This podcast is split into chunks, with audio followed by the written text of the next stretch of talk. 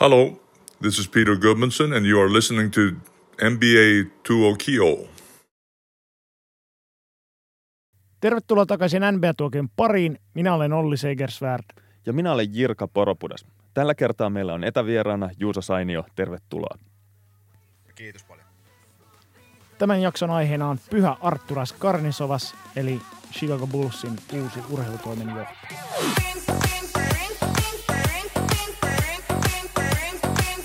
No niin, kuten Olli tuossa totesikin, tämän jakson aiheena on todellakin Pyhä Artturas Karnisovas, jonka voi siis tulkita joko olevan tämmöinen 60-luvun Batmanista tuttu Robinin huudahdus, tai sitten Chicago Bullsin fanien reaktio siihen, mitä Chicagossa on viime päivinä tapahtunut.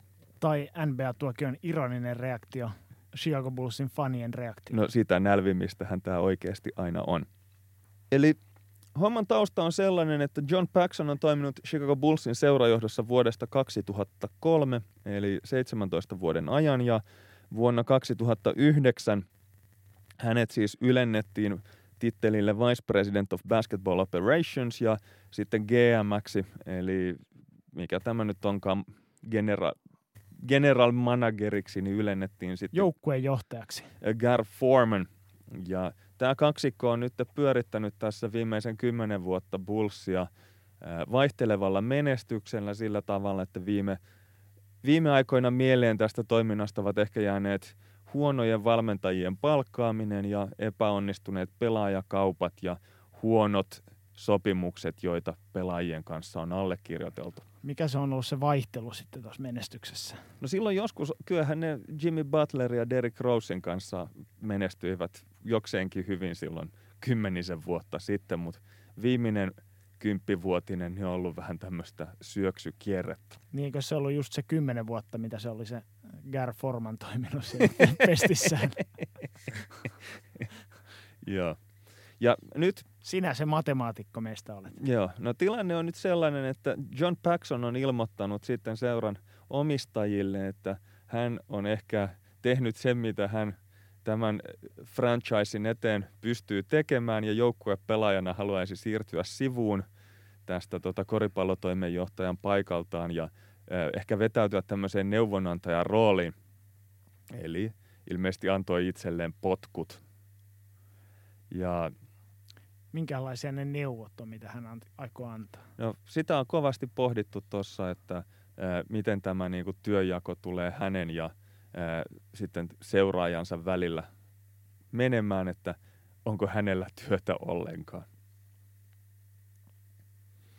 Ja tämä on Bullsin kannalta sikäli hieno homma, että koska NBA-kausi on nyt ollut tauolla hyvin vahvasti, ja niin eikä mitään oikeastaan merkille pantavaa ole tapahtunut viimeisten viikkojen aikana, niin Bulls on vallottanut korisotsikot melko totaalisesti Jenkeissä, koska tämä on ainoa asia, merkille pantava asia, mitä NBA:n puitteissa oikeasti on nyt tapahtunut. Ja myös sitten tämä Bullsin seurajohdon uusiminen tässä vaiheessa muka käynnissä olevaa kautta niin on ihan perusteltua, koska Bulls ei ollut menossa minnekään, vaikka tämä kausi oikeasti jossain vaiheessa saataisikin jatkumaan. Eli ehkä se on parempi aloittaa remontti saman tien ja pistää homma uusiksi. Ja siinäkin mielessä on ajankohta on tietysti hyvä, että jos käy niin, että kausi puhalletaan yhtäkkiä katki, niin sit siinä vaiheessa tulee aikamoinen kiire lähteä ensin etsimään niitä uusia arkkitehtejä, jotka lähtee sitten rakentamaan sitä seuraavan kauden joukkuetta, jos semmoinen seuraava kausi on jossain vaiheessa tulossa. Joo. Ja nyt sitten viimeisimpien uutisten mukaan niin Bulls on päättänyt sitten palkata Paxsonin tilalle entisen Denver Nuggetsin GM:n Artturas Karnisovasin, tai siis ei entisen siis siinä mielessä, että olisi saanut fudut sieltä, vaan kaveri on toiminut tässä pestissä aiemmin ja sitten lopettaa ne hommat, siirtyy yhtä jakkaraa korkeammalle Bullsin organisaatioon. Ja Karnisovas on ihan oikeasti laatun nimi. Muun muassa Twitterissä lätkähokitoimittaja Kasperi Kunnas piti tätä todisteena siitä, että viime vuosien perseilystä huolimatta Bullsia pidetään yhä A-luokan työpaikkana. Tästä voidaan olla montaa mieltä. Eli kun tässä Bullsin tätä koripallotoimenjohtajaa on haettu tai mitä siitä on huhuja päässyt ilmoille, niin esimerkiksi Sam Presti Oklahoma Citystä ja Toronton Masai Ujiri niin eivät missään vaiheessa olleet niin kuin edes harkinnassa, koska ei ollut mitään toivoa näitä kaikkein kovimpia nimiä saada Chicagoa houkuteltua. Eli ehkä se ei ollutkaan sitten ihan AA-luokan työpaikka kuitenkaan. Sitten esimerkiksi Indiana GM Chad Buchanania yritettiin kosiskella, niin hän ilmoitti, että ei ole kiinnostunut edes tästä haastattelusta, ja Miamin assistant GM Adam Simon niin noudatti samaa linjaa, eli ei lähtenyt edes keskusteluihin Chicagon kanssa. Ja Toronton GM Bobby Webster, jota pidettiin ykkösehdokkaana, niin Toronto ilmoitti, että ei saa edes neuvotella Bullsin kanssa, että he pitävät miehestään kiinni. Mutta nämä nyt on ehkä tämmöisiä kosmeettisia haittoja tässä hakuprosessissa, koska Karnišovas on aivan noiden kavereiden tasoinen toimija. Eli siinä mielessä ei Bullsille tässä nyt kauhean huonosti ainakaan käynyt. Jossain vaiheessa oli puhetta myös, että Sixersin Brian Colangelo olisi ollut... Entinen. Niin, hän on, niin kuin, nyt on entinen 76ersin presidentti, niin hänestä oli puhetta ja toinen tämmöinen nimi, joka nousi pintaan, oli sitten Hawksin entinen GM Danny Ferry, joka sai potkut luettuaan puhelinpalaverissa rasistisia scouting-reportteja Luol Dengistä. Eli pari kovaa nimeä jäi kellumaan pönttöön sitten hakuprosessissa. Siinä on esimerkiksi New York Knicksille sitten laatuehdokkaita. Joo.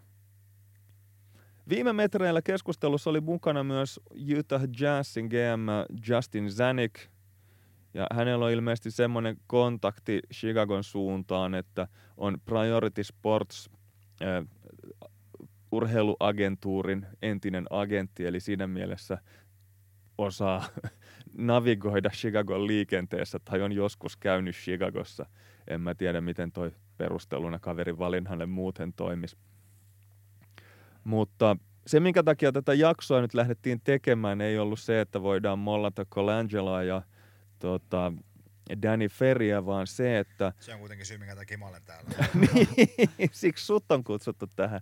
Mutta Markkas-fanien silmissä niin tämä uutinen siitä, että Arturas Karnišovas on nyt koripallotoimenjohtajaksi Bullsiin palkattu, niin oli vähän tämmöinen eurooppalaisen Jeesuksen toinen tuleminen. Tai, eikö se tässä vaiheessa olisi jo kolmas tuleminen? Kun tämä on kuitenkin nyt näin kuin pääsiäisaikaa, kun eletään. Sen verran, mitä Raamatun opetuksista muistetaan. No, mutta mitäs nämä, hetkinen, eurooppalainen Jeesus, ketä niitä on? Doncic ja Novitski ja...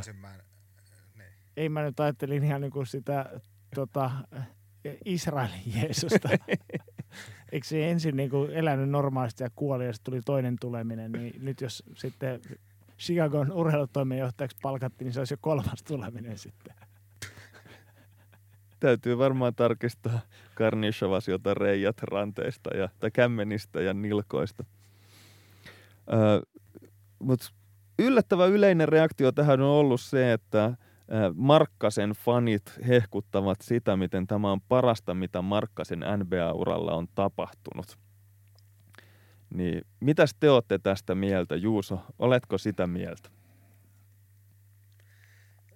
No jos mä nyt sitä mieltä voisin tässä nyt ensin olla, että se nyt on hyvä, että siellä on varmaan minkäännäköinen häivähdyskin ammattimaisuutta päättävissä elimissä. Se varmaan on kenellä tahansa pelaajalle hyvä, ellei sit käy niin, että Arttu näkeekin, että Laurihan on erinomaista kauppatavaraa eikä välttämättä mitään muuta arvoa näe, koska se on totta kai mahdollista, ei sitä koskaan varmaksi voi tietää, mutta ei, silloinkin hän pääsisi tuolta periaatteessa pois, enkä mä näe sit niin kun sitä maisemanvaihtoakaan huonona asiana. Et oikeastaan mä sanon, että kaikki muutos on hyvä hänelle.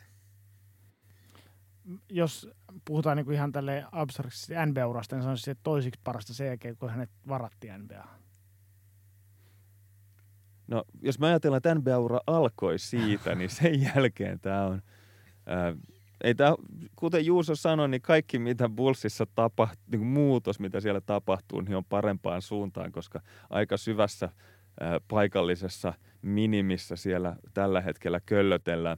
No ei nyt sentään, että olisi siellä esimerkiksi ollut mahdollista, että Jim Boylen olisi saanut tuplatittelit ja hoitanut päävalmentajan homman lisäksi myös sitä urheilutoimenjohtajan pestiä.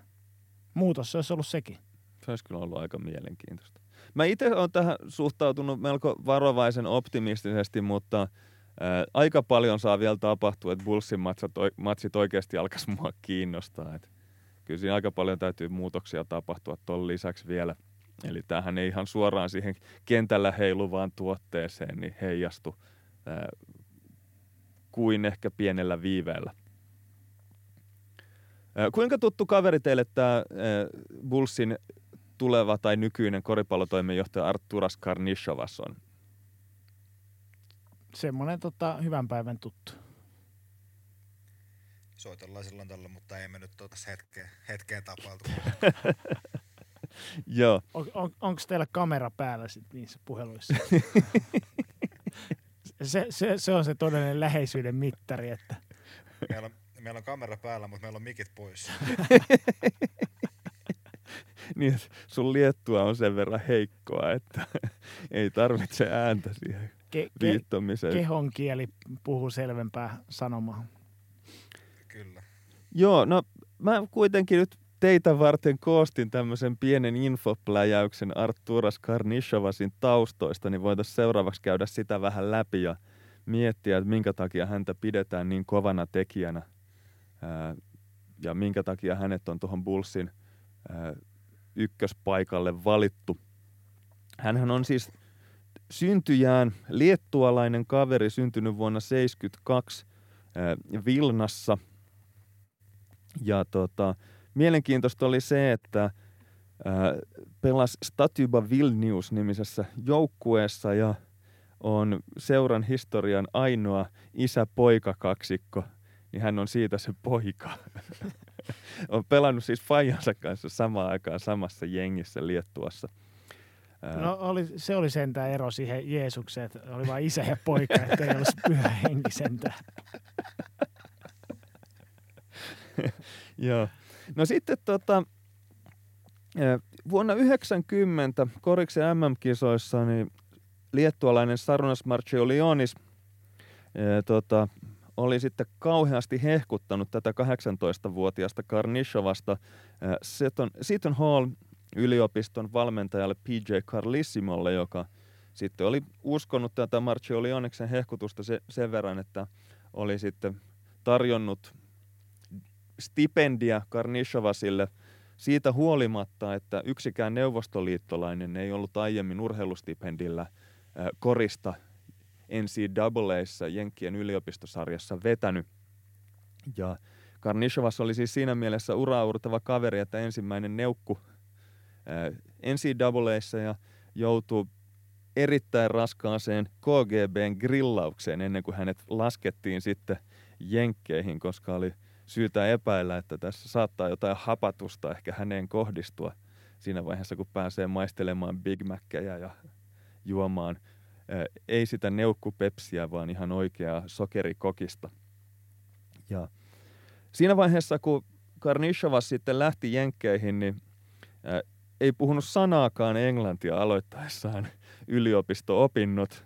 Pääaineena oli economics, eli ilmeisesti jonkunnäköinen taloustiede tai mitä kauppiksessa nyt luetaankaan. Ja kuulemma opinnot eivät olleet hänelle mikään ongelma. Ja tämän voi tulkita ilmeisesti kahdella tavalla, että joko kyseessä on todella skarppi kaveri, joka otti englannin nopeasti haltuun ja ässätti sitten paikallisia opiskelijoita sillä, että on käynyt neuvostoliittolaisen lukion ja ehkä osaa käydä koulua. Toinen vaihtoehto on se, että Seton Hallissa niin tämmöisiin korkean profiilin korisrekryytteihin, niin heille opinnot eivät todellakaan ole ongelma. Eli välttämättä ei ole joutunut sitten aivan kaikissa tenteissä itse käymään. Joo, kyllä tuo kuulostaa siltä, että niin kuin lähtökohdat ei ole ihan parhaat, että niin kuin kielestä ei ymmärrä, ja sitten tosiaan niin kuin taloustiede, että kuitenkin niin kuin Neuvostoliiton aika kommunistisesta talousjärjestelmästä tullut, niin mä luulen, että siellä ei tämmöisiä peruskapitalismin perusoppeja hirveästi niin kuin hiottu koululaisten päähän. Et niin kuin pohjatieto varmaan siihen, mitä tuolla on opetettu, niin on ollut aika lähellä nollaa. Siinä on pohdittu hintajoustoja siinä vaiheessa, kun on totuttu jonottamaan kanaa tai vessapaperia. Ei voi tietää, kumpaa siellä jonon päässä on. Niin. Joo. No joka tapauksessa sitten Karnišovas pelasi Seton Hallissa 4 kautta ja voittivat 2 Big East-turnausta ja 4. vuonna osallistuivat tähän March Madness lopputurnaukseen. Ja hän oli ainoa pelaaja, joka siis kullakin näistä kausista 91, 92, 93 ja 94 oli Seton Hallin aloitusviisikossa siinä March Madnessin aikoihin.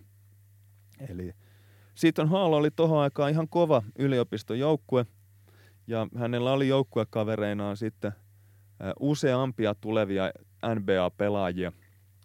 En tiedä, muistatteko kaveria nimeltä Anthony Avent, Atlantan 15 varaus vuonna 1991 pelasi Milwaukeeissa, niin hän oli joukkueen ykköspyssy Karnišovasin ekalla kaudella. Sitten pari seuraavaa kautta niin joukkueessa vaikutti myös Terry Dehere, joka oli Clippersin 13 varaus vuonna 1993, sekä Luther Wright, Jazzin 18 varaama sentteri vuonna 1993. Joka sitten... Et kyllä Jerka huijannut yhtään, on todella mielenkiintoisia faktoja. Tämä Luther Wright on siitä mielenkiintoinen kaveri, että mulla oli hänen tulokaskorttejaan useampia silloin, kun... Ja koris... kuinka sattuukaan, sulla on koko nippu täällä studiossa.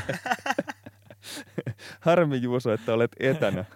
Niin, Wright siis oli Jazzin jengi, ne haki jatkuvasti uutta sentteriä, joka siihen niinku Malonea ja Stocktonia olisi tullut tukemaan ja hän oli ykköskierroksen varaus, josta toivottiin, että olisi ehkä se ratkaiseva lenkki siinä Jazzin jengissä. Pelasi 15 matsia ja heivattiin seuraavana syksynä. Ja sittenhän sieltä löytyi sitten Ostertagin paikalla. Joo, mutta Wrightin tapauksessa kävi sillä tavalla, että hän sen ekan syksyn kerkesi NBA:ta pelaamaan ja sitten tammikuussa 1994 niin hänet löydettiin maantieltä tämmöiseltä levähdyspaikalta. Salt Lake Cityn lähistöltä hän hakkasi siellä roskakoreja ja rikkoi autojen ikkunoita. Ja kauden päätyttyä niin hän sitten kirjautui mielisairaalaan. Hänellä todettiin kaksisuuntainen mielialahäiriö ja hän lopetti koripallot siihen pisteeseen. Eli tämä ei nyt ollut mikään kauhean piristävä NBA-ura. Hän oli sitten 30 päivää siellä instituutissa ja sitten sen jälkeen pääsi siviiliin jatkamaan elämäänsä ja hänen sopimuksensa sitten Jazzin kanssa neuvoteltiin sillä tavalla uusiksi, että kaverille maksettiin reilut $150,000 vuodessa 25 vuoden ajan tosta hetkestä eteenpäin. Eli viime vuonna lakkasivat Luther Wrightin 150-tonniset juoksemasta. Eli vähän niin kuin vappusatanen. Vähän erilainen myös. Niin hän oli siis Karnišovasin joukkuekaverina 3 kauden ajan Seton Hallissa.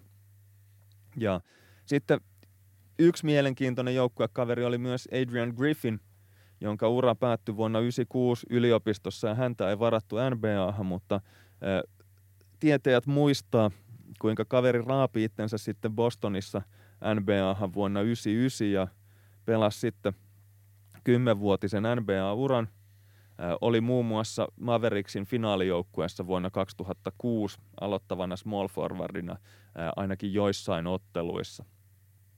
Eli erittäin kova raatajatyyppinen pelaaja. Häneen ehkä palaamme hieman myöhemmin. Karnišovasta itseään ei varattu NBA:han, kun yliopistoura päättyi vuonna 1994 ja tuolloin näkemys oli se, että 204-senttinen power forward niin Karnišovas on siihen rooliin aivan liian heikko NBA:han, että fyysistä voimaa olisi kaivattu lisää ja myös tuossa 90-luvun alkupuolella niin euroja ei ihan hirveästi arvostettu ja pidettiin melko pehmeinä. Eli ehkäpä se pelto ei ollut ihan vielä valmis Karnishovasin NBA-uraa varten. Tässä ainakin tilastoja kun katsoo, niin näyttää, että hän on ollut kyllä vahvasti aikaansa edellä. Että seniorikaudella 18 pinnaa, 7 levaria ja 6 kolmen pisteen heittoyritystä ottelua kohti. Joo, kyllä se tohon aikaan on ollut ihan poikkeuksellinen määrä. Et ehkä silloin kuitenkin tosiaan niin kuin nelospaikalle haettiin enemmän niitä bängereitä, jotka kolistelee päätä yhteen vastustajan kanssa eikä hengaile siellä kaaren takana. Joku voisi tässä nähdä jopa semmoisen, että Karnishovas olisi voinut olla Novitski 4 vuotta ennen Novitskia, jos joku hänet olisi kehdannut varata. Se saattaa ehkä kuitenkin olla liioittelua. No sitten kesken yliopistouransa hän kerkesi myös osallistumaan Barcelonan olympialaisiin, joissa Liettua maajoukkue voitti pronssia. Tämä Liettua maajoukkue siis välittömästi maan itsenäistymisen jälkeen hän muistetaan erinomaisesta dokkarista The Other Dream Team, joka kertoo siitä, kuinka Bill Walton oli järkkäämässä joukkueelle pelikamoja ja sen takia heillä oli nämä semmoiset melko räikeät tie-dye, Grateful Dead-henkiset teepaidat, lämmittelypaitoina ja niin edelleen. Karnishovas oli tämän erittäin ikonisen joukkueen nuorin pelaaja 21-vuotiaana ja sitten he välierissä hävisivät jenkeille vähän niin kuin Suomi Bilbaossa lukemin 127-76. Eli siinä vedettiin Liettua 51 pisteen edestä Kölin ali välierissä. Erotuksena tähän susijengin Bilbao-pyllytykseen, niin tässä on se, että Liettuan Sabonis ja Marčiulionis ja Karnishovas pelasivat Dream Teamia vastaan, joka saattoi olla asteen kovempi remmi kuin se jenkkien maajoukkue, joka tuolla Bilbaon MM-kisoissa pelasi. Niin ja eihän noissa kisoissa niin Dream Teamia vastaan kukaan ei pelannut voitosta. Että se oli ihan yhtä niin, yhtä sä oot sitä mieltä, että Dream Teamia annettiin tarkoituksella voittaa. Tän voi myös niin näin tulkita. Joo, no kaikki varmaan muistavat hienon välieräottelun, jossa sitten kansainvälisesti arvostettu koripallon vaikuttaja Arturas Karnishovas otti aivan kauheana fanipoikana semmoisella 90-luvun alkupuolen mikä tämä on pokkarikamera, niin kauheana fanipoikana kuvia sitten vastustajista. Eli jälkikäteen on selittänyt, että ei ottanut vain Dream Teamista kuvia, että halusi ikuistaa myös ne loistavat joukkuekaverit, joita hänellä Liettua maajoukkueessa oli, mutta oli se vähän irvokkaan näköistä, että kaveri kaivaa pelikassin sivutaskusta tai jostain kameran kesken peliä alkaa räpsiä vaihtopenkiltä kuvia, mutta toisaalta Dream Team oli aikanaan melko iso juttu. Joo, ja kyllähän huomattavasti tyylikkäämpi, jos olisi ollut semmoinen 90-lukulainen kertakäyttökamera. Joo. Niitä sai ostaa varmaan sieltä pelihallin kiskastakin, jos ei olisi sattunut mukaan ennen sitä. Juuri näin. No sitten yliopistouransa jälkeen, niin Karnishovasta ei tosiaankaan varattu NBA:han ja hän ei oikein mennyt saada sopimustakaan mihinkään Euroopan suurseuroista ja päätyi sitten Cholet'hen pelaamaan Ranskaan. Veti ammattilaistulokaskautensa keskiarvoilla 20,5 pinnaa ja 6 levyä ja Korać Cupissa teki 22 pinnaa per matsi. Eli näytti niin sanotusti Karnishovasin munat eurooppalaisille ja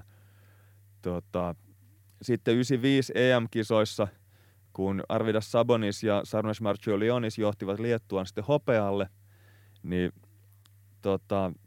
oli tässäkin jengissä mukana.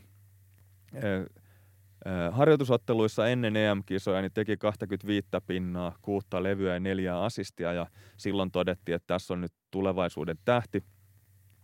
Kisoissa tehot ei ihan noin kovat ollut, teki vain 20 pinnaa, 5 levyä ja 2 assistia. Oli Liettuan joukkueen 3. paras pistemies Saboniksen ja Marčiulioniksen jälkeen. Ja valitettavasti finaalissa tuli sitten Jugoslavia vastaan ja Saša Đorđević teki 41 pinnaa ja Jugoslavia vei kultaa. Mutta Karnišovas antoi niin kovat näytöt noissa 95 EM-kisoissa, että kaikki Euroopan suurseurat oli sitten niin kuin hänen oveaan raapimassa välittömästi, että haluaisivat hänen kanssaan tehdä sopimusta, ja Barcelona hänet sitten kirjasi joukkueeseensa. Suomen pre-susiengillehän toi kisat ei ollut ihan yhtä suuri menestys. Joo, se ei ollut ihan hirveän, mitä mä sanoisin, voittorikas tapahtuma, mutta nuori Möttölä siellä oli sitten muutaman vuoden Karnišovasta nuorempana tulevana NBA-jätkänä hänkin.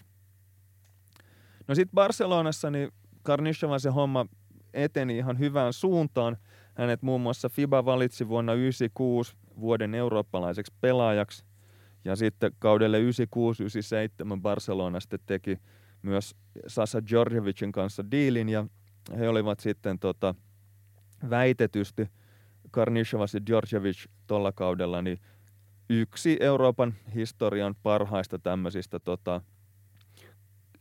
ulkomaalaiskaksikoista. Ja nyt puhutaan ilmeisesti siis eurooppalaisista pelaajista, jotka eivät pelaa kotimaassaan, mutta pelaavat Euroopassa. Tämä oli vähän ehkä jännästi formuloitu lause tai näkemys. Niin eikö toi mene vähän silleen, että kaikille löytyy se lokero, jossa he ovat niin kuin kaikki ojankoen parhaita? No, en lähde nyt käymään kaikkia tapauksia läpi tässä. Mutta joo, ilmeisesti tuolta ajalta sitten kuitenkin niin kuin Karnišovas ja Djordjevic ovat olleet ihan niin kuin hyviä ystäviä myös kentän ulkopuolella. Ja jos haluaisi jotain tämmöisiä haavekuvitelmia heittää siitä, miten nyt Bullsiin tullaan rakentamaan kaikkien aikojen eurooppalaisin NBA-joukkueen, niin Djordjevichan olisi semmoinen kova coachi sinne. Että jos Karnišovas alkaisi käymään puhelinmuistioita läpi ja miettisi, että ketä näitä coacheja nyt oikein on. 96 olympialaisissa heidän välinsä eivät kärsineet siitä, että liettut hävisivät Jugoslavialle välierissä ja voittivat Aussit pronssiottelussa ja saivat olympiapronssia toista kertaa Karnišovasin uralla ja itsenäisen Liettuan viimeisimmän inkarnaation aikana. Tämän jälkeen Karnišovas kerkesi pelaamaan vielä yhden kauden Olympiakos Pireuksessa ja pari kautta Boloniassa ja sitten palasi vielä pariksi kaudeksi Barcelonaan ennen kuin lopetti huipputasolla pelaamisen vuonna 2002. Eli pelasi erittäin, erittäin kovan eurooppalaisen uran 90-luvulta 2000-luvun puolelle. Tästä ehkä merkittävintä on se, että hänellä on tämmöinen kansainvälisesti äärimmäisen arvostetun no-nonsense-koripallopersoonan maine, eli ei ole mikään kaveri, joka tykkää small talkista tai kauheasti kaunistelee mitään juttuja jenkkityyliin, mutta on kuitenkin niin monessa paikassa vaikuttanut, että tämmöinen ehkä vähän jyrkkä, vähäsanainen ja välillä jopa tyly ulosanti niin ei ole hänelle ollut haitaksi. Ja hänestä sanottiinkin, että maailmasta ei löydy montaa hänen kaltaistaan tyyppiä, joka voi kävellä mille tahansa jumppasalille maailmassa ja olla yhtä arvostettu kuin Arturas Karnišovas. Mä en tiedä, että jos hän Jyväskylässä kävelisi johonkin jumppasaliin, niin tunnistettaisiko häntä, mutta kuitenkin yli 2-metrinen kaveri, joka on ihan kohtuuhyvässä fyysisessä kondiksessa, niin kyllä varmaan semmoista harmaantunuttakin, hieman ohimoilta harmaantunutta kaveria osattaisi myös Jyväskylässä arvostaa. Tämän jälkeen... Mites Keravalla? Keravalla aivan varmasti. Siellä on semmoinen Kartanon herrojen treeneissä. Kartanon herrojen treeneissä, niin luulin, että hämmästeltäisiin ja sitten joku menisi sanoa, että voiko tulla messiin, koska meitä on vain 9. Että saataisiin 5-5 pelit. Lammas Venhola yrittäisi ottaa heittoa Arturakselta pois. Jossain vaiheessa mä ilmoittaisin, että mä voin vaihtaa jätkää, jos Jykke ei saa heittoa veke. Ja sitten sen jälkeen se ilotulitus vasta alkaisikin. Mutta joo, aktiiviuran jälkeen Barcelonasta niin Karnišovas loikkasi sitten suoraan NBAn pääkonttoriin Manhattanille hommiin, oli siellä 5 vuotta neuvonantajan roolissa ja hänen tehtävänsä oli erityisesti avustaa nuoria kansainvälisiä pelaajia sopeutumaan NBAhan. Eli hänellä oli ilmeisesti kokemusta siitä, että miten tullaan täysin ummikkona ilman englannin kieltä jenkkeihin ja käännetään se homma voitoksi, niin tämä oli hänelle sopiva pesti. Näytöt oli kovat, että eikö se just 2003 ollut Darko Milicista tullut NBA? Jotakuinkin näin, kyllä. Joo. Noniin, siitä lähti hyvin käyntiin. Ja sitten tuli Nikolas Skittisvilja ja ketä näitä nyt olikaan. Joo. Sitten 2008 hän siirtyi Houston Rocketsiin, toimi heidän kansainvälisenä scouttina 5 vuotta. Ja oli myös Adidaksen Eurocampin pomona 2011-2012, ja tämä on siis tämmöinen kutsuturnaus, jonka pointtina on se, että se valmistaa eurooppalaisia pelaajia NBA-draftiin. Ja nykyään tämä tunnetaan NBA Elite International Campina, tämä tapahtuma. Mutta näillä perusteilla niin voisi kuvitella, että Artturaksella olisi jonkunnäköinen näkemys siihen, että miten noita kansainvälisiä kavereita sinne NBAhan naarataan, ja jos joku haaveilee siitä, että Bulls muuttuisi tämmöiseksi Itä-Euroopan edustusjoukkueeksi tai jopa Itämeren edustusjoukkueeksi, niin luulen, että Karnišovasilla ainakin Itämeressä on verkot vesillä, että jos pelaajia täytyy hakea jostain, niin hän ne kyllä löytää. Onko näkynyt vielä siellä kartanon herrojen treeneissä? Mä olin just Juusolta kysymässä, onko JBA-treeneissä näkynyt, mutta voi olla vähän ajankohtaisempaa kuin 2 treeneissä. Olettavasti ei vielä, mutta mä veikkaan, että Arttu saattaa tuosta ottaa kohta videopuhelu meidän äijille. Kyllähän meiltä NBA-raamit täyttäviä miehiä löytyy vaikka ja kuinka. Muualtakin kuin valmennusjohdosta? No ei. Joo. No 2013 kesäkuussa hänet sitten nimitettiin Denver Nuggetsin assistant GM:ksi. Ja eli tämä himoittu titteli SGM. Juuri näin. Oliko joku vitsi? Tämä on oleellista sen... Ei, se on ihan oikea titteli. No, sitten 3 vuotta myöhemmin niin hän oli ehdolla Netsin uudeksi GM:ksi, ja 2017 huhut meni jopa niin pitkälle, että häntä pidettiin ennakkosuosikkina Milwaukee Bucksin oikeaksi GM:ksi, mihin sitten Nuggets reagoi sillä tavalla, että antoivat silloiselle GM:lleen uuden tittelin, tekivät hänestä koripallotoimenjohtajan, ja sitten Karnišovas sai GM-paperit hanskaan Nuggetsissa 2017. Eli siellä jaettiin uudet käyntikortit kavereille ja pidettiin huoli, että Karnišovas ei loikannut Nuggetsin organisaation ulkopuolelle. Ja hän on ollut mukana rakentamassa Nuggetsin joukkuetta, jota monet tykkää, että siellä on kaikkea hyvää tehty viimeisten 7 vuoden aikana. Heillä oli aika heikko jengi silloin 7 vuotta sitten, ja nyt heillä on yksi lupaavimpia nuorempia rostereita liigassa, ja väitetysti Karnišovasilla on ollut näppinsä pelissä, vaikka hän on vasta muutaman vuoden siinä ihan niin kuin virallisesti GM-roolissa ollut. Niin, taitaa sen verran korjata, että ei ollut heikko jengi silloin, mutta oli sää Carmelo Anthonyn ympärille rakennettu edellinen iteraatio, joka sitten puretti ja lähti rakentamaan uutta joukkuetta. No, sanotaan näin, joo.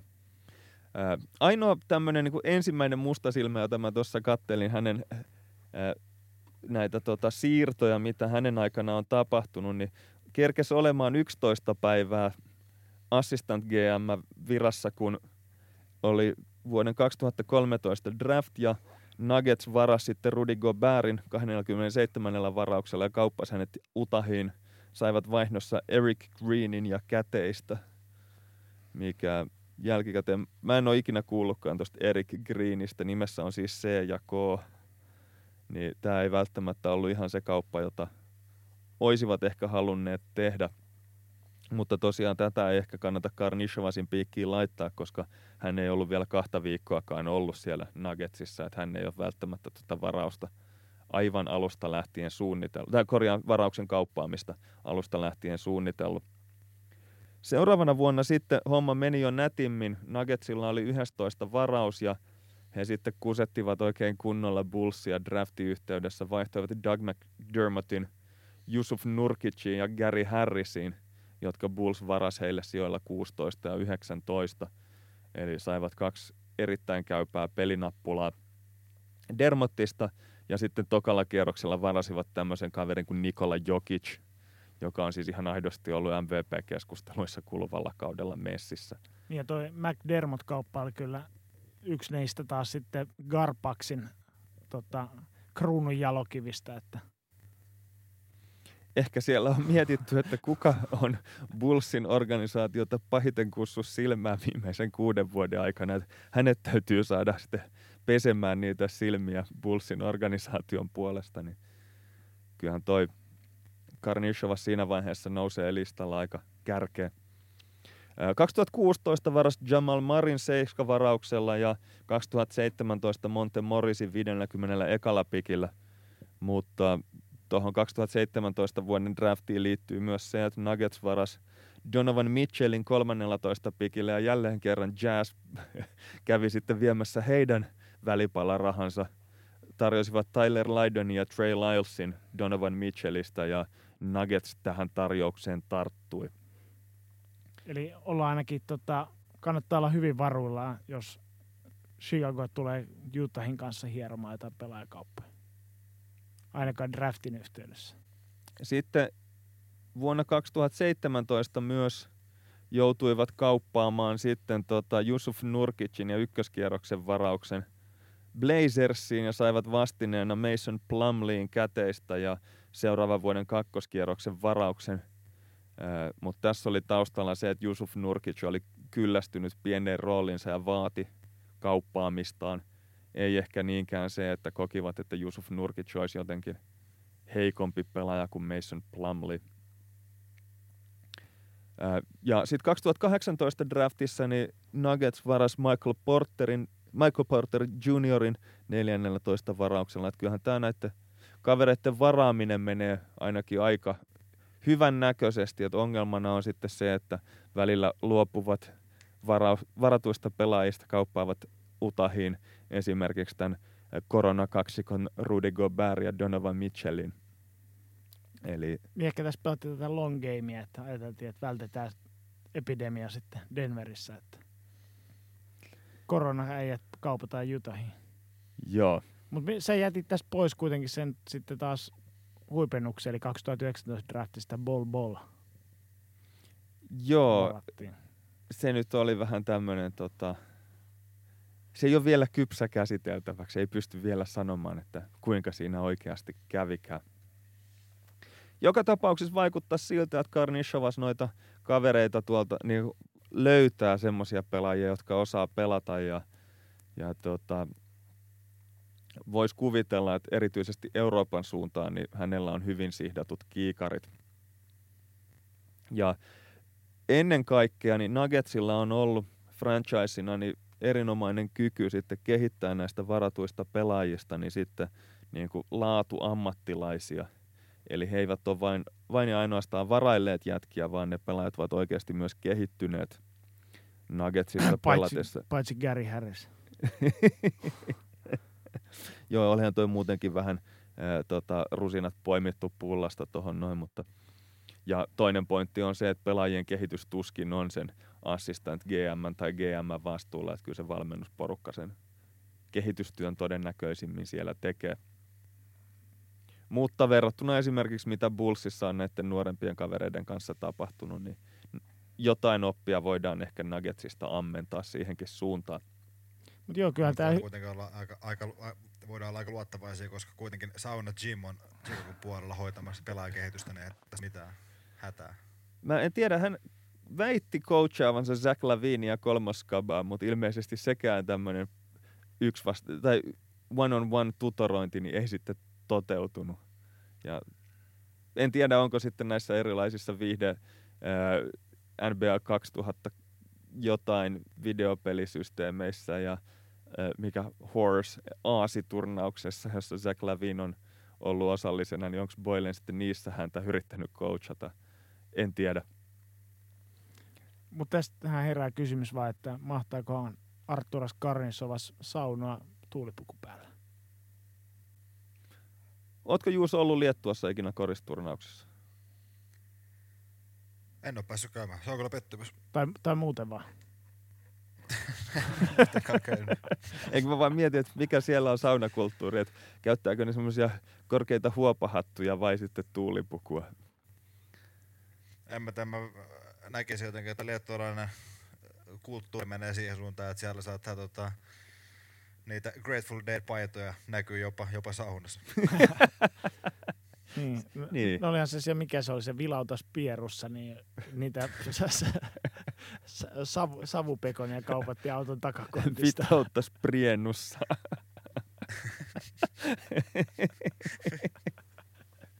Tämä oli siis viittaus johonkin aivan muinaiseen NBA-tuokion jaksoon, jossa käytiin Lavar Ballia läpi. No, joka tapauksessa Karnišovas on sitten Executive Vice President of Basketball Operations Bullsissa ollut nyt kohta viikon verran. Ja hänet valittiin tähän tehtävään seuraavin perustein. Ensimmäinen oli se, että hänellä täytyisi olla jonkunnäköinen presence julkisuudessa. Eli löysivät tämmöisen seurajohtajan, joka ei piileskele niin kuin John Paxson ja Gar Forman ovat viimeiset vuodet ja esimerkiksi tämän vuoden All-Star-tapahtuman niin olleet jemmassa jossain pallokaapissa tai jossain, etteivät he vahingossakaan saisi buuauksia osakseen. Sen lisäksi Chicago haki seurajohtajaa, jolla olisi niin kuin vahva rekordi draftaamisesta ja osoittaa nuoria pelaajia, jotka ovat kehittyneet hänen alaisuudessaan. Ja sitten Bullsilla on ollut myös ongelma siinä, että heidän skauttiporukkaansa on ollut erittäin pieni ja epäanalyyttinen. Ja toiveena olisi se, että tätä heidän organisaatiotaan pystyttäisiin kehittämään modernimpaan suuntaan. Ja nämä ovat kuulemma ne kolme kriteeriä, joissa Karnišovas oli ykkönen ja sen takia hänet sitten Bullsiin palkattiin. Niin tossahan on sitten se iso norsu posliinikaupassa vai mikä se nyt olikaan se sanonta, että sinänsä Karnišovas, vaikka olisi kuinka ihmemies, niin jos ei hän saa niitä resursseja käyttöönsä, niin ei hän kyllä niin kuin, ihmeitä saa aikaiseksi Bullsissa. Että niin kuin näiden syynä hän esimerkiksi, minkä takia siellä on ollut pieni se scoutti, josta on sen takia, että siellä on voitu säästää rahaa, ettei ole palkattu paljon scoutteja. Ja valmentajavalinnat on ihan samanlailla, että menty sillä, että ketä on saatu halvalla. Niin. Onhan tuossa toki myös se mahdollisuus, että on koettu, että tämä organisaatio on aivan riittävä, että ei ole tarvetta palkata lisää porukkaa, vaikka tulokset kentällä eivät ehkä sitä ole, siihen suuntaan ole viitanneet. Ne on ollut sellainen inhorealistisia itsetunnolta, että ei me ansaitakaan mitään kunnon skauttiporukkaa. Joo. No. Kyllä mä kuitenkin sanoisin, että varmaan tärkein kriteeri tässä Arturin sainaamisessa on kuitenkin se, että hän on varmaan ainoa, joka on suostunut haastatteluun. Ei, kyllä se, etkö muista 90-luvullahan Bullsilla on niitä mestaruuksiakin, kyllä sillä pääsee pitkälle. Joo, se olisi voinut olla kyllä kohtuullisen nololiike, jos olisi ilmoitettu, että hän palkattiin joku tämmöinen kaveri ja sitten hän olisi kertonut, että ei kiinnosta kyllä. Että. Joo. No, joka tapauksessa tässä olisi sitten tarkoitus ilmeisesti piirtää tätä Bullsin organisaatiokarttaa kokonaan uusiksi ja muutamia kirjauksia siellä on jo tehty. Denveristä Karnišovasin matkaa lähti tämmöinen Nuggetsin yleismies Pat Connelly, joka on siis Denverin koripallotoimenjohtaja Tim Connellyn broidi. Ja tästä huolimatta niin on ollut sitten... Tuossa kun puhut, että on koripalloorganisaation yleismies, niin tulee mieleen, että onko hän enemmän niin kuin tämmöinen Valavuori-tyyppinen vai Yrjövuori-tyyppinen? Onko hän kenties ollut töissä Porvoon Tarmossa? Kuulemma on pitänyt vuorotellen kaikkia eri hattuja Denverissä ja tehnyt kaiken näköistä hommaa ja siitä voi olla hyötyä, kun avustaa tämmöistä ensikertalaista vicepresidenttiä, niin kuin Karnišovas tulee olemaan. Ja sen lisäksi sitten Bullsin organisaatio on ollut tosiaan hyvin kapea ja matala, eli siellä on ollut vähän porukkaa ja vähän hierarkiatasoja, niin Karnišovasin olisi kuulemma tarkoitus laajentaa tätä toimistoa ja hankkia lisää tekijähenkilöitä sinne. Ja kuulemma juurikin tämä skauttipuoli Chicagossa on niin kuin poikkeuksellisen pienellä porukalla hoidettua hommaa, mikä ehkä saattaa jostain varaus- ja pelaajakaupoista niin paistaa hieman läpi. Oliko tämä nyt joku Marx-dissaus? Ei tämä nyt ihan suoraan Markkaseen, mutta eikö sekin silloin mennyt sillä tavalla, että he eivät tienneet yhtään, että ketä he ovat saamassa, kun Jimmy Butleria kauppasivat. Eli siinä oli se, että Zach LaVine oli tulossa ja Chris Dunn oli tulossa ja sitten seiskapikillä niin toi Markkanen, niin oli, no se on joku pitkä jätkä, että ei se varmaan huono ole. Eli eihän niin kuin tuolla Markkasella mitään kontaktia Bullsiin ollut ennen varaustilaisuutta, että niin osuivat sitten ihan oikeasti. Sehän oli ihan legit 7-jalkainen kaveri, että mitat täyttävä. Joo. Toisekseen sitten Bulls on nyt palkannut Pelicansin ASGM J.J. Polkin Chicago Bullsin uudeksi assistant GM:ksi. Ja hän on siis Chicagon omia poikia. Hänellä on Illinoisin oikeustieteellisen loppututkinto takataskussa ja ollut 7 vuotta Pelicansin organisaatiossa viimeisimmänä Executive Director of Basketball Administration tittelillä hallintopuolella ja alun perin siis oli vastuussa noista Pelicansin pelaajasopimuksista ja on ollut jonkunnäköinen New Orleansin tämmöinen palkkakattoasiantuntija.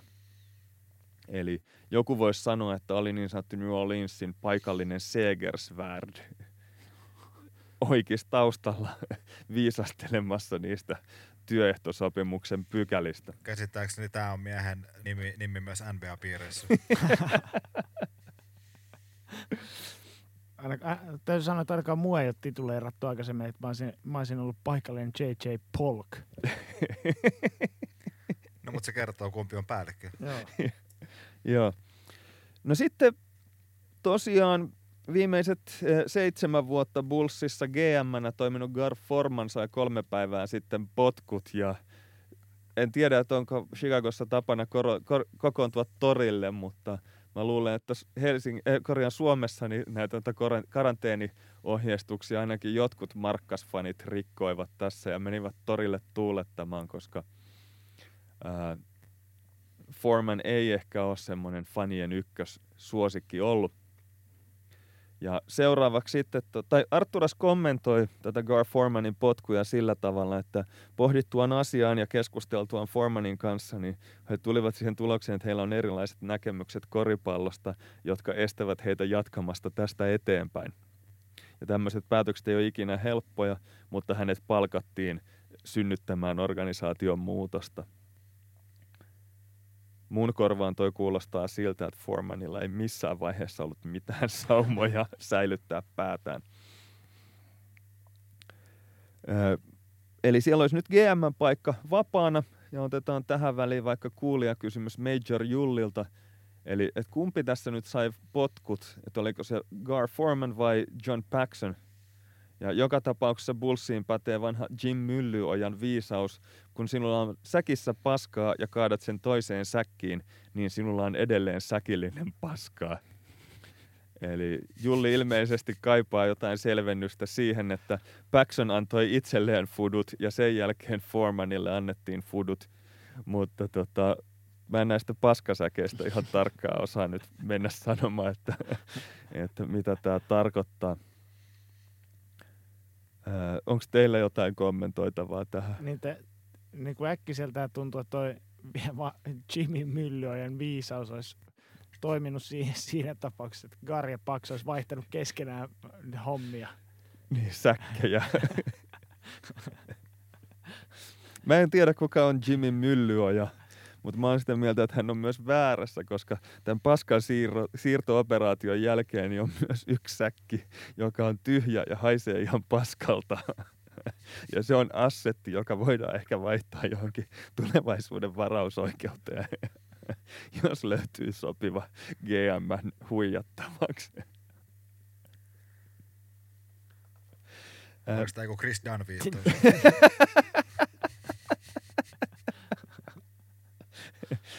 Oota, käydään nämä pelaajat yksitellen läpi vähän myöhemmin, mutta pidetään toi tyhjä paskasäkkivertaus mielessä.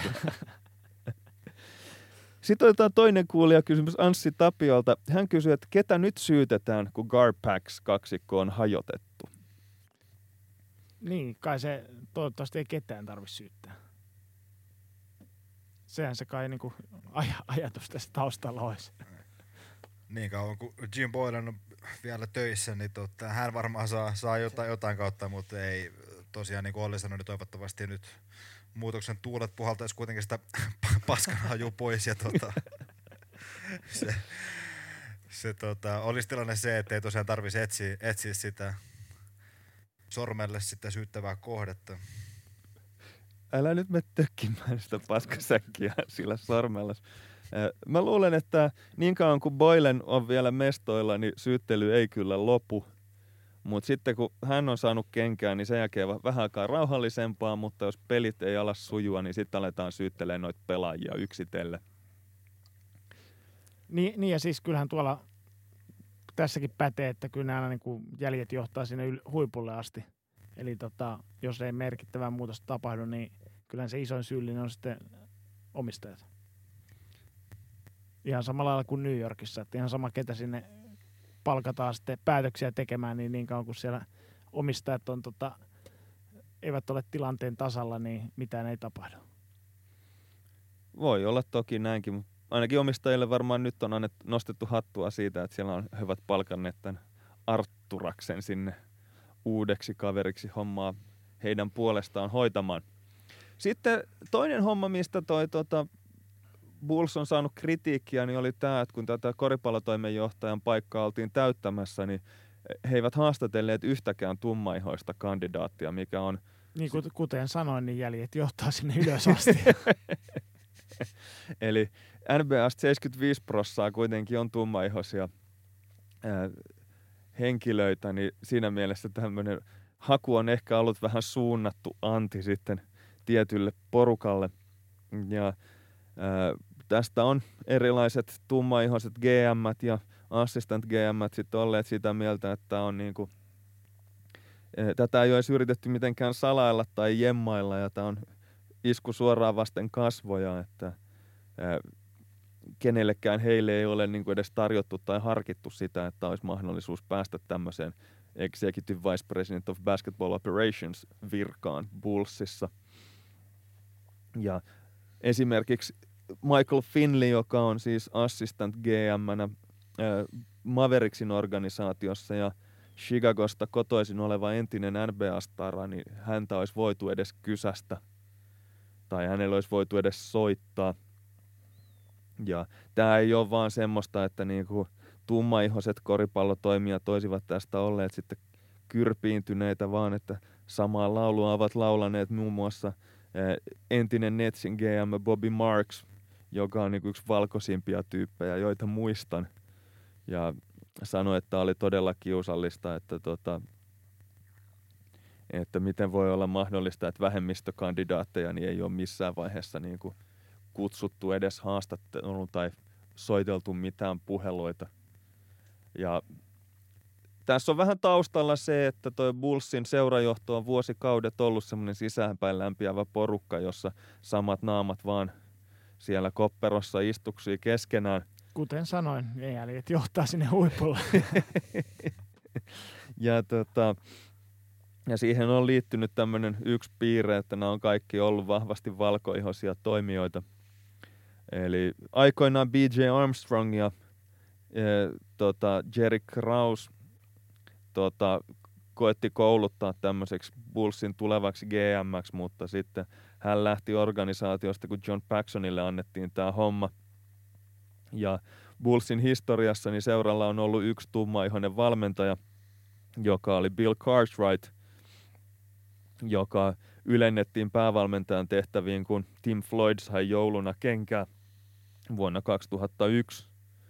Ja hän sai sitten muutaman vuoden valmentaa ennen kuin John Paxson antoi hänelle kenkää ja palkkasi sitten Scott Skilesin, joka on sitten taas tuolta niin kuin, miten mä sanoisin, väriasteikon kaivan räikeimmin valkoisesta päästä, eli ollut aika räikeitä näkemyksiäkin joskus erilaisista asioista. Nyt mennään kyllä näissä värisävyjä arvioinnissa vähän tuonne Saska Saarikosken tontille. No, täytyy nyt sanoa kuitenkin, että edellä mainituista kavereista esimerkiksi Bobby Marks ja Scott Skiles on molemmat mua valkoisempia tyyppejä, ja siinä vaiheessa mennään jo sinne niin kuin luonnonvalkoisesta sinne niin kuin luonnottoman valkoiseen suuntaan. Sen lisäksi Randy Brownilla oli jonkunnäköinen rooli Bullsin seurajohdossa, ja hän oli Fred Hoibergin apuvalmentajana jonkun aikaa, mutta sitten siinä vaiheessa, kun Sauna Jim Boylen otti päävalmentajan tehtävät Hoibergilta hoitaakseen, niin hän sitten lähetti Randy Brownin pois vaihtopenkiltä johonkin etäskauttihommiin, ja kaveri poistui organisaatiosta. Ja tässä nyt on siis semmoinen lopputulema, että kun tästä tuli pienimuotoinen geitti ja kohu, niin se on, nyt Bullsin ennakoidaan kompensoivan tätä niin kuin tässä koripallotoimenjohtajan hakuprosessissa tehtyä laiminlyöntiä niin sillä, että he olisivat niin kuin vartavasten palkkaamassa sitten tummaihoisen GM:n kompensoimaan tätä edellisen haun puutteellisuutta.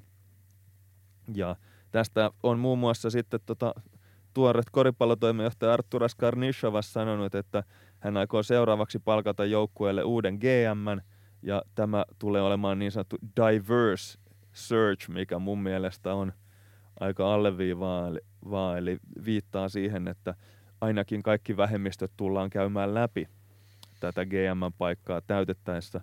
Mä vähän itse pelkään, että tässä saattaa olla sitten semmoinen token black guy-ilmiö, että se kaveri, joka palkataan, niin saattaa sitten kokea tai joku saattaa kokea, että hänet on palkattu vain ja ainoastaan hänen ihon värinsä takia. Niin, mielenkiintoistahan tuossa oli, että Karnissovas hän kertoi, että hän etsii semmoista, joka täydentää hänen osaamistaan, että ei niin kuin samalla profiililla oleva. Eli jos hän oli hyvin järjestelmällinen ja tämmöinen no-nonsense guy niin se on sitten joku ihan täysin volatiilikaveri, jota tuonne haetaan GM:ksi. Volatiili rääväsuu. Niin. Joo, no mä en tiedä, ootteko te kuullut huhuja aiheesta, mutta mitä mä taustoja selvittelin. Mitä siellä Jyväskylän aseman seutuvilla huhutaan tästä asiasta? Mitä huhu? Jostain syystä tänne ei toi Karniissovaksen toimista kaikki huut ei tänne asti tuu, mutta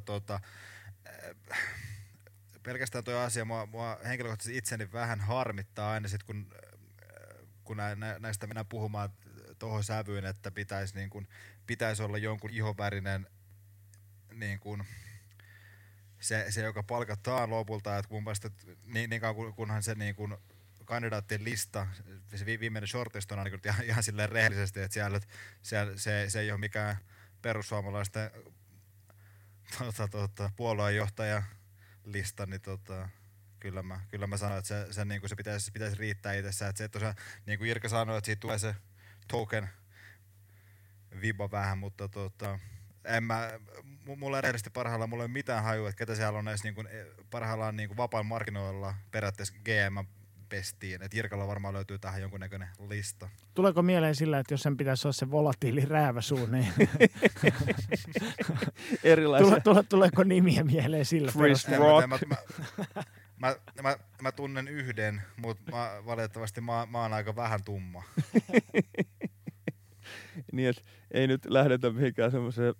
Vuonna 2020 niin tommonen blackface GMX hakeutuminen, niin se ei ole enää ok. Mä en tiedä, astuttaanko me tässä nyt joku useammankin raja yli, mutta niinku, se voisi olla kyllä aikamoinen statement, jossa niinku organisaatioita syytetään, että ne on hyvin valkoinen ja sitten sinne palkataan Token Black Guyksi, kaverilla on kenkälakkiin naamassa. Mä en tiedä, voiko tätä kertoa. Tätä jaksoa ei voi ikinä laittaa nyt. Mä olin just täsmälleen samaa sanomassa. No joo, jos me palataan nyt siihen huhuttuun GM-ehdokkaiden listaan, niin siellä on ehdotettuina kavereina tai jotkut, jotka jostain väittävät jotain tietävänsä, niin ovat puhuneet, että Denver Nuggetsin assistant GM Calvin Booth voisi olla yksi ehdokas, mutta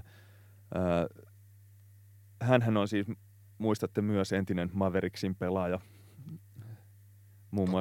Muun muassa voitti Jazzia vastaan pudotuspelisarjan layupilla joskus 2000-luvun alussa.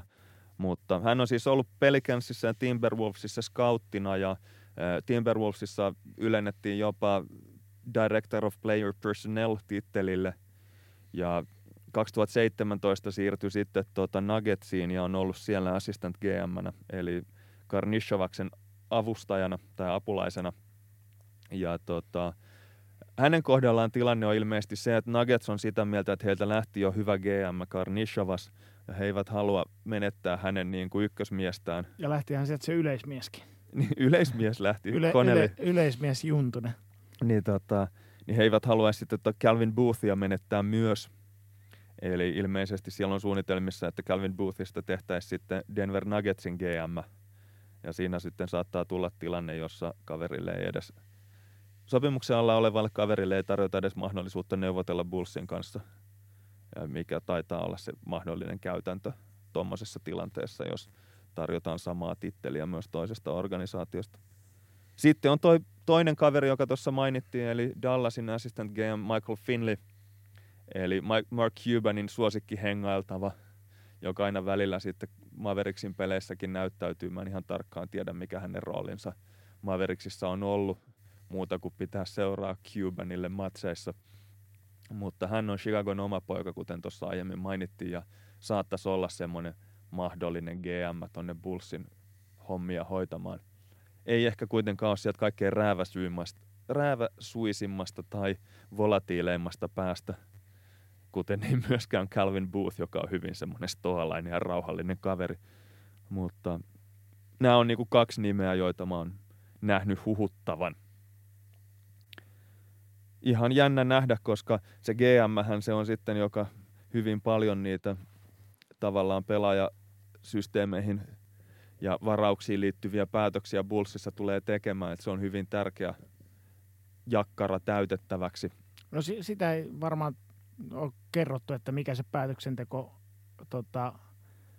systeemi tulee olemaan. Että sehän vähän vaihtelee joukkueittain. Että jossain se on nimenomaan se urheilutoimenjohtaja, joka tekee kaikki päätökset, ja GM on sitten enemmän se tavallaan puhuva pää siellä puhelimen luurin ääressä, ja jossain sitten niin kuin on hyvinkin paljon autonomiaa sitten GM:llä tehdä liikkeitä. Tapiolan Hongassa taisi aikoinaan GM täyttää juomapulloja, mutta ei nyt mennä rekosteluihin tässä näin. Eli sitä GM-titteliä voidaan hyvin monennäköisiin työtehtäviin sitten läiskiä, tai GM:t voivat tehdä monennäköisiä hommia. Toinen sitten tämmöinen iso aukko Bullsin organisaatiossa. Ei vielä. No, mä pidän sitä aukkona. Eli siellä on päävalmentajan jakkaralla istuu sauna Jim Boylen, jonka hommat... Lauteilla istuu. Hommat eivät ehkä ole menneet ihan niin putkeen, että voisi kuvitella, että hänen työpaikkansa olisi aivan satavarmoissa kantimissa. Ja joku voisi jopa väittää, että jos Boylen saa jatkaa ykkösvalmentajana, niin se on saman tien välitön tahra Karnišovasin paidarinnuksissa fanien silmissä. Kyllä mä väittäisin, että siihen riittäisi se, jos Boylen saisi jatkaa, jos niitä juomapulloja täyttämässä.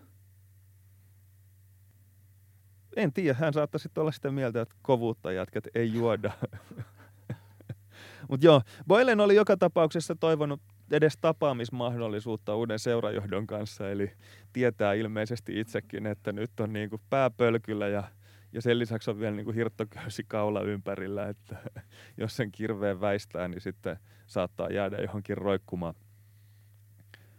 Eli voisin hyvin kuvitella, että Boylen ei välttämättä jatka edes tätä muka käynnissä olevaa kautta loppuun. Tai sitten siinä vaiheessa, kun tulee ilmoitus, että kautta ei enää jatketa, niin siinä vaiheessa Bulls ilmoittaa myös, että Boylenin työvelvoitetta ei enää jatketa. No ketäs siellä voisi olla korvaajia? No yksi semmoinen kaveri, joka on just tehnyt täsmälleen sellaisen jälleenrakennuksen, jota Chicagossakin tarvittaisiin, niin olisi Brooklyn Netsin entinen valmentaja Kenny Atkinson, jonka ilmeisesti Kyrie Irving ja Kevin Durant sitten savusti Brooklynista pois siinä vaiheessa, kun jälleenrakennus oli saatu siihen vaiheeseen, että siellä oikeasti staroja oli pelaamassa.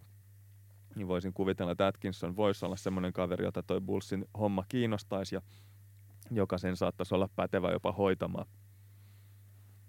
Tässähän väläytelty Atkinsonin tapauksessa sitä, että hän saattaisi olla tai kieltäytyä tämän tyyppisestä pestistä, koska helposti hänet niin karsinoidaan tietynlaiseen rooliin.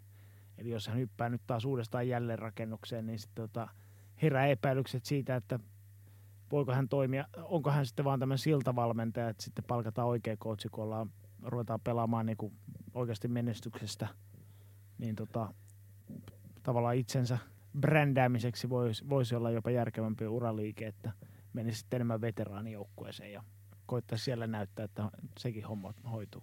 Mutta tuossa on se, että siinä kohtaa, kun pääsee työmaalle uuden niin kuin GM, tai nyt siis uuden GM sekä uuden ylipäällikön kanssa samaan aikaan, niin sit siinä on helpompi rakentaa sitä niin kuin oma käden jälkeen myös niin kuin pysyvämmäksi ja pidemmäksi. Että samahan Brett Brown Philadelphiassa teki, että tuli uuden GM:n kanssa samaan aikaan kaupunkiin, niin se on silloin helpompi myös niin kuin tehdä semmoinen brokkis, missä pystyy itse pysymään niin kuin sinne asti, kun sitä työn jälkeen sit päästään niin kuin viemään sinne lähemmäs noita. Päästään maistelemaan. Oikeita.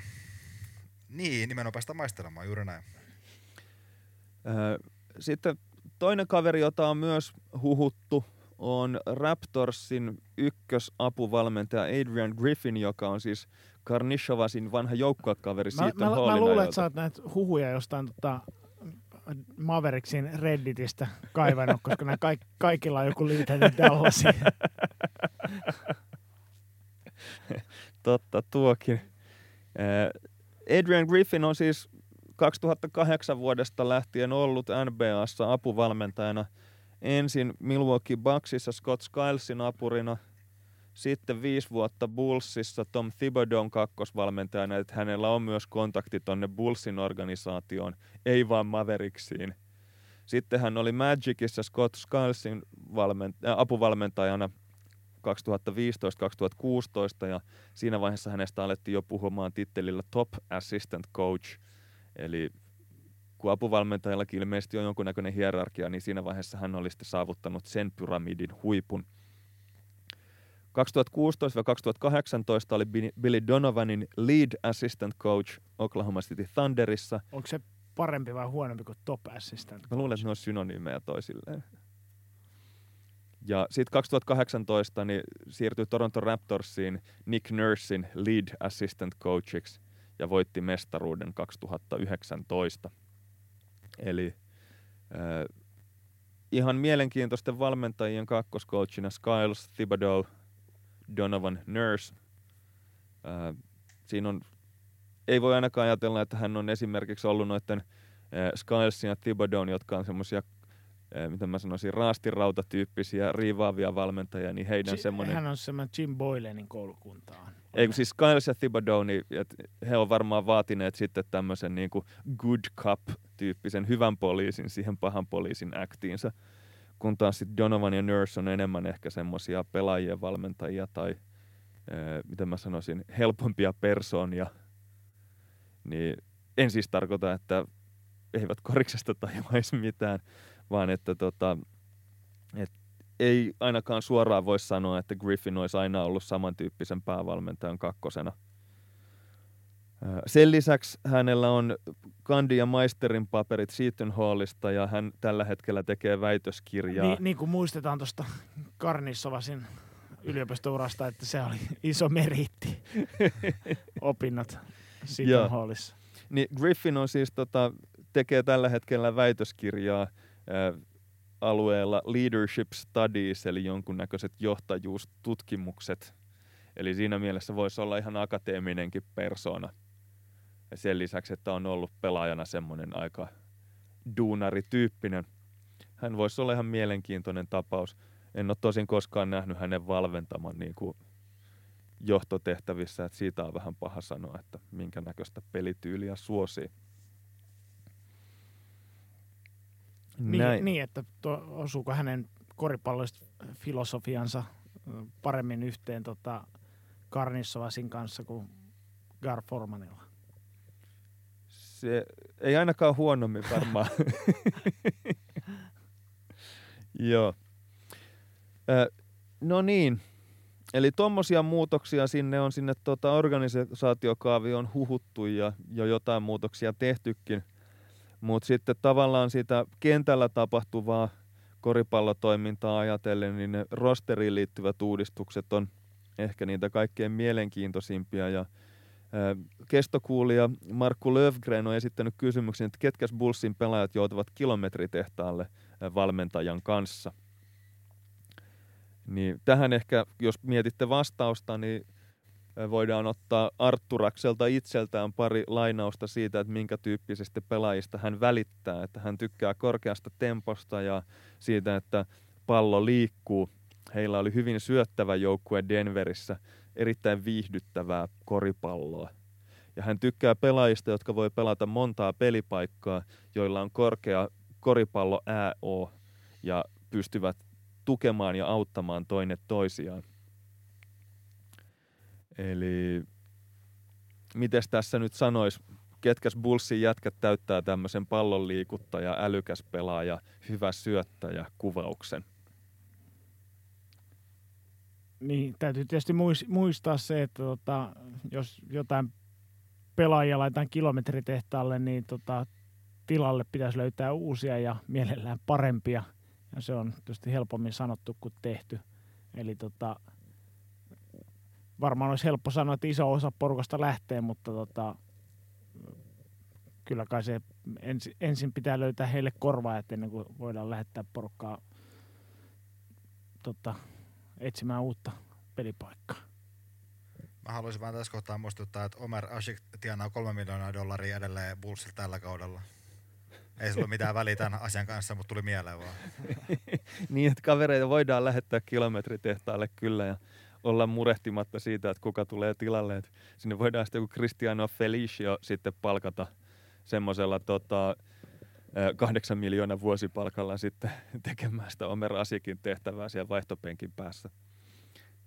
Joo, mutta sitten on taas, että kyllähän niinku talentilla voitetaan NBA:ssa, että toki on niinku ominaisuuksia, joita haluaa etsiä pelaajissa, mutta sitten taas, että trade-offina on se, että jos sulla on vaihtoehto, että parempi pelaaja, joka ei välttämättä ihan niin kuin täytä noita kriteerejä, niin mikä on sitten valinnan edessä. Että sanotaan, että jos nyt Karniissova silloin olisi edessä, että niin kuin toi näyttäisi noin kuvaukset sopia hyvin vaikkapa Thomas Satoranski, niin jos hän tai vaihtoehtona sitten niin vaikka James Harden, joka ei ihan niin kuin kaikkia noita kriteerejä täytä, että hän ei ole mikään pallon liikuttaja, niin kyllä varmaan niin Hardenin ottaisi siltikin oman joukkueeseensa. Eli sä oot sitä mieltä, että edellä mainitun mainospuheen jälkeen, eli kun kerrotaan, että tulee uusi sheriffi kaupunkiin ja pelityyli tulee muuttumaan ja se on viihdyttävää, nopeatempoista palloa liikuttavaa peliä, niin sitten kuitenkin se on se James Harden, jota sinne yritetään niin kuin jotenkin koijata. Niin, tai jos hän olisi saatavilla, niin varmaan otettaisiin mieluummin kuin joku semmoinen rivipelaaja, joka liikuttaa hyvin palloa. Mä itse kyllä näkisin tämän näin, että jos on Liettuassa pelannut koko pienen ikänsä korista ja siellä junnukoulutuksen saanut, niin saattaa olla jonkunnäköinen näkemys siitä, että miten korista kuuluisi pelata. Ja jotta tämmöisen suuremman vision saa organisaatioon niin kuin, rakennettua sisään, niin pitää lähteä tekemään semmoisia liikkeitä, joissa otetaan vaikka pari askelta taaksepäin ja viedään sitä hommaa sitten rikkomisen kautta ensin niin kuin poispäin väärästä, ennen kuin sitä lähdetään viemään oikeaan suuntaan. Mutta ongelma siinä on se, että kaikkien noiden Bullsin pelaajien markkina-arvo on tällä hetkellä niin kuin alimmillaan ikinä. Ja nyt ei ole oikein kauhean hyvä hetki lähteä kaupoille, eli kenestäkään ei todennäköisesti saa juuri mitään verrattuna siihen, että jos homma toimisi näillä pelaajilla, niin arvo voisi olla korkeampi myöhemmin. Niin, tai se, että tietysti ei pysty sanomaan, että onko ne sellaisia pelaajia, että heidän arvo voisi olla jossain toisella hetkellä korkeampi. Mutta tämä on se varmaan niin kuin ensimmäinen valinta, että tavallaan että lähdetäänkö niin kuin räjäyttää koko pakka ja ruvetaan etsimään sinne sitten sitä kiinnekohtaa, jonka ympärillä aletaan joukkuetta rakentaa. Vai näkeekö Karnišovas, että tässä on niin kuin pienemmillä liikkeillä mahdollista päästä myös sinne niin kuin haluttuun lopputulemaan, että lähdetään niin kuin yksittäisillä siirrolla tai maltillisemmilla siirrolla tekemään sitten, rakentaa sitä joukkuetta. No tähän ehkä voi hakea osviittaa tämmöisestä lainauksesta Karnišovasilta, että hänen päämääränsä on vakiinnuttaa jonkunnäköinen pelaajakehityksen kulttuuri. Bullsilla on toiseksi nuori joukkue NBA:ssa ja sillä on vahva nuori ydin. Bulls on varannut draftissa hyvin, mikä saattaa olla sananhelinää siihen suuntaan, että ei halua saman tien haukkua kaikkia ihan paskaksi. Niin se varmaan tässä tulee realismi vastaan siinä, että jos hän sanoisi, että tämä on ihan paskaa, mitä nyt on, ja sitten hän ei pystykään tekemään välttämättä niitä isoja liikkeitä. Niin sitten sitä säkkiä on vaikea myydä eteenpäin. Niin, nimenomaan. Ja kyllä mä näkisin, että tämä menee nimenomaan sillä tavalla, että kun jos se uskomus, tai vaikka ei olisikaan niin rehellinen uskomus siitä nuorista pelaajista, niin kaiken maailman Thaddeus Youngit, Thomas Ranskelilta varmaan nopeasti kaupaksi pelanneet on hänen sopparinsa loppuun tuolla, mutta jos sieltä jostain haluaa saada jonkunnäköistä arvoa takaspäin, niin se täytyisi olla nimenomaan nämä ruukisoppari pelaajat tai toisella sopparilla pelaavat, että Kobe White varmaan olisi yksi näistä nuorista pelaajista, ketä laitetaan veeksi. Sitten toi Chris Dunnin qualifying offer, mikä suomenkielinen termi tälle onkaan, niin se laitetaan, lyödään toteen ja kaupataan sitten eteenpäin, mutta muutenhan tämä menee todennäköisesti, vaikuttaa fiksulta ajalta. Arturas niin lyö tällä Sixersin mallilla, eli laittaa Zach Levinille pallon käteen, ekat 40 matsia ensi kaudesta ja arvo taivaisiin ja se kaupataan veksi ja siitä aletaan pikkuhiljaa pistämään lihaa kaupaksi ja pikejä kotiin päin. Niin, tuossa mielenkiintoista tulee olemaan myös se, että kukaan ei vielä tiedä, että miltä palkkakatto näyttää ensi kaudella, sitten kun se ensi kausi tulee alkamaan, mutta vaikka siellä ei ottaisi mitään isoa hittiä, niin Bullsillahan ei ole rahaa käytettävissä uusiin pelaajiin. Eli siellä on nämä Thaddeus Youngit ja Christian Feliciot ja kumppanit, jotka sitten nostaa sen verran isoa palkkaa, että mitään hirveän suurta kasvankohotusta tuohon ei saa saman tien aikaiseksi. Joo, ei mä usko, että Bulls ei ole kauheasti pystynyt noita vapaita agentteja muutenkaan sinne niin kuin houkuttelemaan viime vuosina. Niin kyllä sen täytyy jonkun näköisen sisäisen kasvun kautta sen joukkueen kehittymisen tulla. Niin siinä mielessä homma menee niin, että siinä katsotaan noita nuorempia kavereita ja annetaan heille kullekin mahdollisuus näyttää, että mihin he pystyvät. Ja sitten sen jälkeen ruvetaan karsimaan pensaasta oksia sen mukaan, kun umpikujat alkaa tulemaan vastaan. Ja voin kuvitella, että Karnišovas on repinyt hiuksia päästään kattoessaan esimerkiksi Markkasen videoita tältä kaudelta, koska ne ei kerro juuri mitään siitä, mitä tämmöinen joukkueen parhaasta päästä oleva rakennuspalikka pystyy kentällä tekemään. Eli pelityyli ei sinänsä ole sopinut kaverille lainkaan, niin voi olla, että siinä joudutaan tekemään kuitenkin jotain kokeiluja siihen, että pystytään vähän puntaroimaan näitä pelaajia vastakkain ja miettimään, että toimiiko Wendell Carter Jr. ja Markkanen niin kuin vitos-neloskombona ja pystyykö esimerkiksi Zach LaVine ja Kobe Whitea pitämään kentällä sillä tavalla, että siellä ei ole kolme kaveria vaan juoksemassa kenttää päästä päähän ja katsomassa, kun kaverit heittää. Niin siinä mielessä vaaditaan jonkunnäköistä pelitavan muutosta aika vahvasti siihen, että pystytään niin kuin vertailemaan ja pohdiskelemaan sitä, että mitä nuo palaset oikeasti on syönyt. Niin ja tuossa tullaan myös siihen, että se yhteispelin pitää toimia sen tulevan päävalmentajan kanssa. Eli toisaalta, että on tavallaan samanlainen näkemys siitä pelaajien kehittämisestä ja että koetellaan niitä rajoja esimerkiksi niin kuin vaikkapa Markkasen tapauksessa, että mitä, niin kuin kuinka monipuolinen pelaaja hänestä pystytään kehittämään. Ja sitten myös sitä kautta, että se valmentaja ei saa tavallaan pelätä potkuja heti alusta lähtien, eli hänelläkin pitää olla sitten niin kuin rohkeutta kokeilla, eikä laittaa niitä vähiä veteraaneja kentälle ja yrittää kitkutella niin montaa voittoa heti ensimmäisellä kaudella, kun on mahdollista saada. Eli sä et ole sitä mieltä, että ensi kauden tavoitteeksi laitetaan pudotuspelit? Toivottavasti ei, sanotaan näin. Että lyödään se fokus vähän kauemmas suoraan, että siitä tulee kyllä mielenkiintoinen soppa, jos siellä on Otto Porterit ja Zach Lavineit sun muut, jotka on kuitenkin kovapalkkaisia NBA-veteraaneja. Että miten heidän ja sitten näiden nuorempien siloposkien kanssa niin pystyy sitä hommaa tasapainottelemaan, ellei sitten jotain päätyä siitä pötköstä leikata pois ja työnnetä muualle. Niin ja sitten tuossa vaikka niin Otto Porterikin on sen tyyppinen pelaaja, että vaikka niin isoa palkkaa nauttii, niin monella hyvällä joukkueella olisi hänelle käyttöä, mutta tosiaan niin kuin näistä kaikista palkkakattosotkuista johtuen niin saattaa olla todella myrkyllinen sopimus sille, että sitä ei kyllä niin kuin eroon pääse välttämättä ennen kuin sitten sopimus loppuu kokonaan.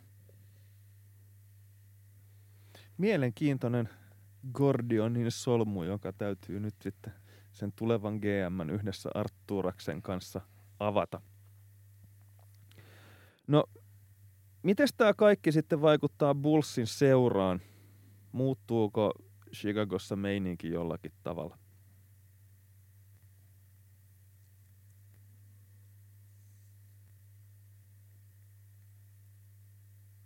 Jaa.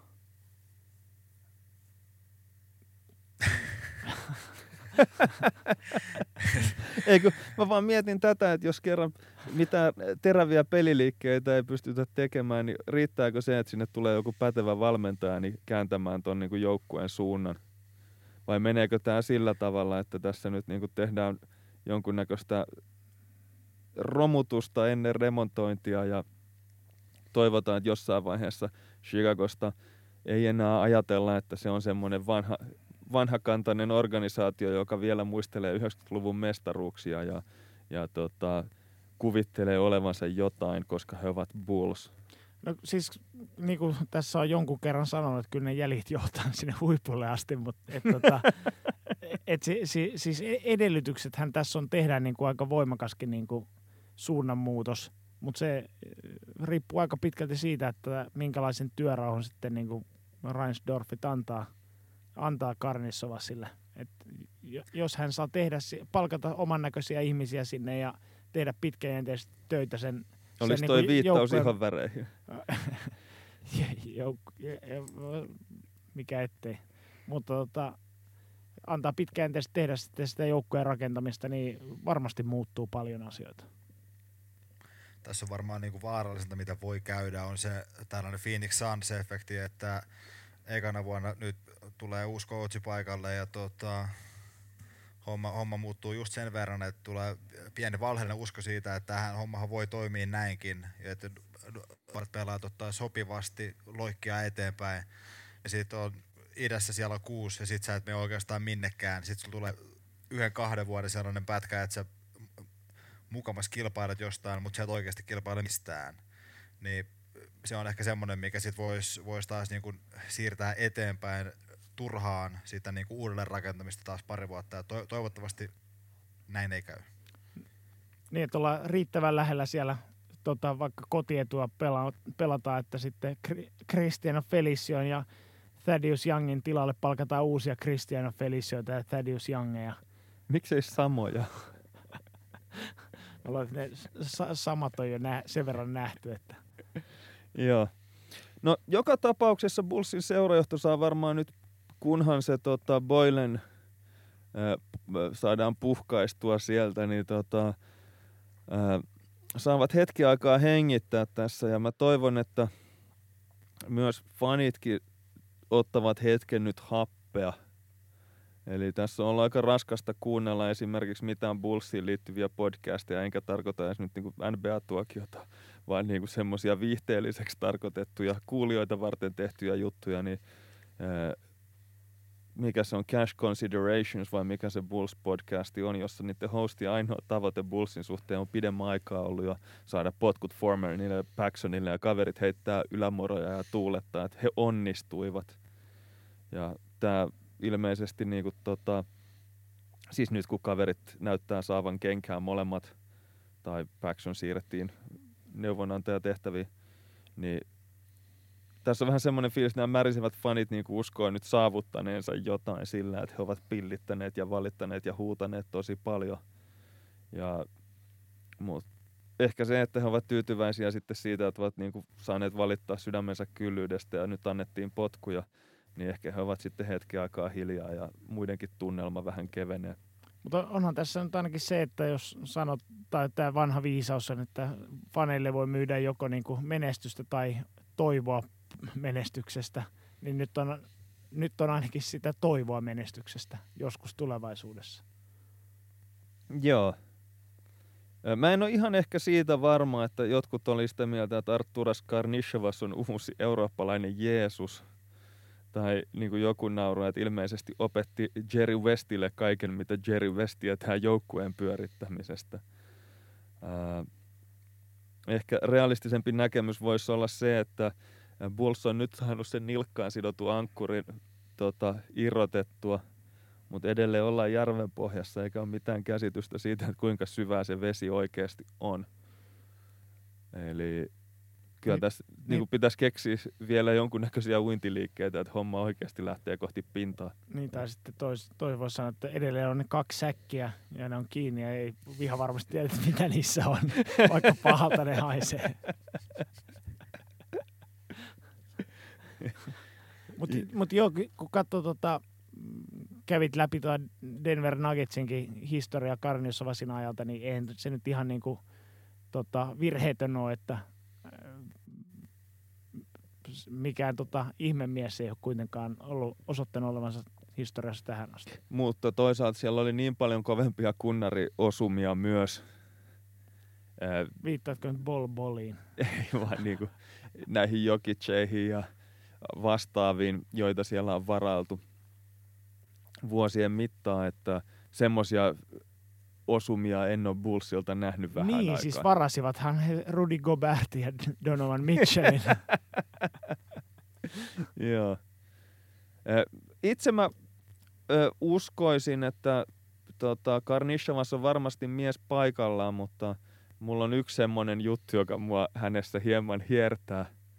Ja se on tää NBC-uutisoitos jossain vaiheessa siitä, että Karnišovas on erittäin kova EDM, eli tämmöisen elektronisen tanssimusiikin fani, ja siis niinku pyörii reiveissä, mikä kuulostaa varmasti hyvin häiritsevältä. On se parempi kuin, että hän pyörisi raveissa. No ei välttämättä edes ole. Tai NBA-tuokion nauhoituksessa. Mutta sen verran, nyt kun aasinsiltana päästään NBA-tuokioon, niin omasta puolesta täytyy toivoa kyllä, että olisi se mukavampi tehdä vaikka niinku markkasvarttia seuraavilla kausilla, jos ne Bullsin pelit olisi semmoista, että niitä jaksaisi katsoa. Siis jatkuuko nämä nauhoitukset tulevinakin kausina? Yes. Meillä on kuule uusi lasti paitojakin tilattu, että kohta alkaa pyöriä paitamainoksetkin non-stop. Missä mulla huppari muuten on? Sä jätit sen viimeksi tänne studiolle. Oli vähän kiire lähteä varmaan. Joo. Ei liittynyt mitenkään siihen, mä en olisi halunnut sitä. Se oli siellä, mikä se oli, Kustavilaisen piha-aitan ylisillä. Segersvärdin kartanon kustavilaisesta piha-aita.